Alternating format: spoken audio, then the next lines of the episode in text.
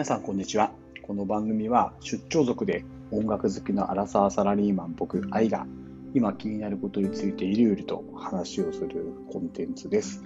えー、今回はですね、タイトルにもある通り、斉藤和義が最近リリースした、えー、2020ダイアリーという曲が、まあ、とても良かったので、そのことについて話をしたいと思います。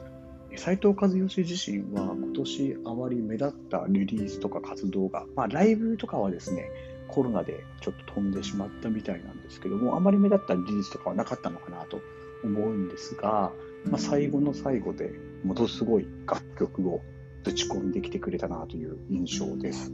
内容としては、まあ、今年1年を社会風刺を織り交ぜながら振り返りつつ、まあ、コロナ後の世界への希望みたいなものも歌っているような内容なんですけども、斉藤和義っていうとそもそもですね、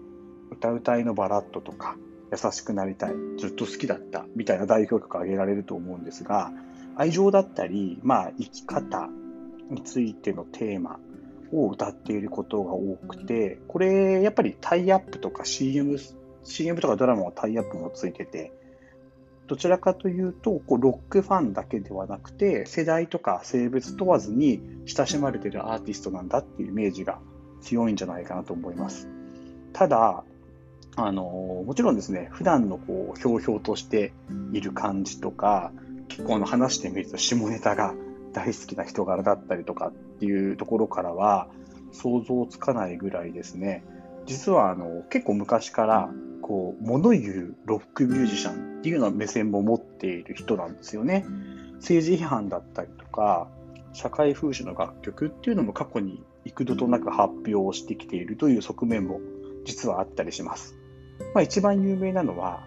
2011年の4月ですね。自身のヒット曲のずっと好きだったを、原発政策の推進だったりとか、政府の対応のずさんさを風刺した歌詞に置き換えた替え歌、ずっと嘘だったていう曲を発表したりですとか、もっとその前には2000年なんですけども、まあ、原子力発電の臨界事故が発生した時に起きるって言われている、まあ、チェレンチェレンコフ放射っていうのがあるんですけど、それをモチーフにした反原発ソング、青い光っていうものを発表してたりもします。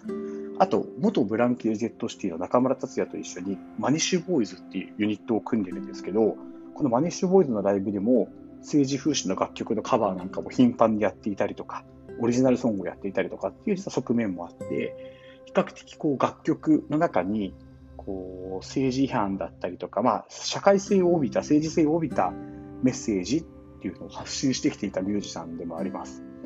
で、まあ、そんな中で今回こう、この2020ダイアリーっていう曲が、まあ、のリリースされたわけなんですけども、まあ、ぜひ皆さんにも聴いていただきたいんですが、サウンド自体はですね、あのアコースティックギターとブルースハープとあとまベース、ドラムっていうシンプルな構成で、まあ、あの比較的同じようなフレーズをループさせていくような楽曲なんですね。で、これあの、ミュージックビデオ公開されたものを見ると、えー、斉藤和義が全部一人で楽器も演奏してるみたいです。ベースだったりドラムだったりも全部演奏してるみたいですね。で、まあ、比較的温かみのある音で楽曲作られてるんですが、歌詞自体は、ま、緊急事態宣言のさなか、自分自身が、まあ、ガレージにこもってギターを自作してたっていうような自分目線からのスタートなんですよね。で、これはちょっと僕聞いて面白いなって思ったのが、あの、夏に、あの、ライジングサンロックフェスティバル、北海道でやっているフェスですけども、これが、あの、中止になったことも、えー、踏まえて、えー、YouTube で配信ライブがあったんですが、その際にあの、先ほど話したマニッシュボーイズの中村達也が出ていて、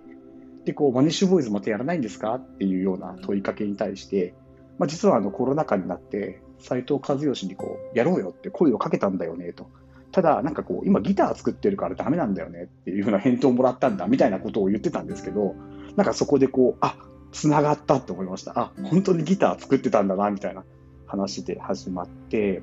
で、ただそこからですね、こう、だんだん、こう、歌詞がだんこう社会に向けていくわけなんですよね。こう例えば今の続いている政治家たちのこう感染予防っていうところをこう半ばパフォーマンス化している人たちもいるんじゃないかっていうような目線で物事を捉えていてでその感染予防、政治家の感染予防パフォーマンスっていうのを、今年流行った半沢直樹、半沢直樹を絡ませながら、ちょっと揶揄してみたりとか、あとは憶測と煽りで不安を煽っているようなワイドショーとか、SNS の現状っていうものを憂うような言葉が出てきたりとか、ただまあ、それだけ聞いていると非常にこう怒りと、まあ、どんよりとした気持ちにまみれた曲になってしまうんですけども、まあ、そういうふうなことがありながらも、やっぱりまずはウイルスのために日々戦ってくれている人たちに感謝して、で、またいつかマスクを外して、で、まあ、愛する人と抱き合える日を待っていこうよと。いうようなことを歌ってるんですよね。で、まあ、僕の中で特に印象的な歌詞というか、まあ、ごくごくよく言われてることではあるんですけども、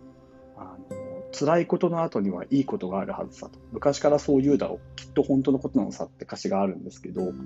それまでの歌詞の、あのこの曲の中での歌詞の構成の中で最後にこの言葉が響くと、すごく希望を持てるっていうようないい歌詞だなと思いました。で、やっぱり昔から音楽と政治みたいなことって議論になりがちなんですけども、どうしても日本ってなかなかこうメジャーなアーティストになればなるほど、おそらくいろんな制約の中で、こうアーティストが政治だったり社会批判を帯びたような楽曲、メッセージを発表していくっていうのが、だいぶ変わってきたとはいえ、まだまだ難しいのかなっていう中で、まあ、こういう斎藤和義っていう、まあ、お茶の間レベルでよく知られているミュージシャンが、あのしっかりと自分のスタンスだったりメッセージっていうものを、しかも今回はあのちゃんとスティードスター、彼の所属レーベルからリリースされてますんで、そういう形をとってリリースされてきているっていうのが、まあ、コロナ禍だったりとか、様々な、まあ、分断、差別っていうものに露呈することになってしまった2020年の最後にですね、リリースされてるっていうことが非常に意味があるんじゃないかなということと、まあ、一ロックファンとしては嬉しい限りだなと思っていたので、今日は紹介させてもらいました。あのー、リンクですね、Spotify と YouTube の MV のリンクを貼っておくので、ぜひ見てください。あの、ホームページには歌詞も全部出てますんで、読んでほしいと思います。で今日はですね、斉藤和義の年末にリリースした2020ダイアリーが、まあ、とてもいい曲で、あの、やばいぞっていう話をさせてもらいました。また年内もう1回、2回、えー、収録更新できたらなと思ってますので、あのその時は聞いていただければ嬉しいです。ありがとうございました。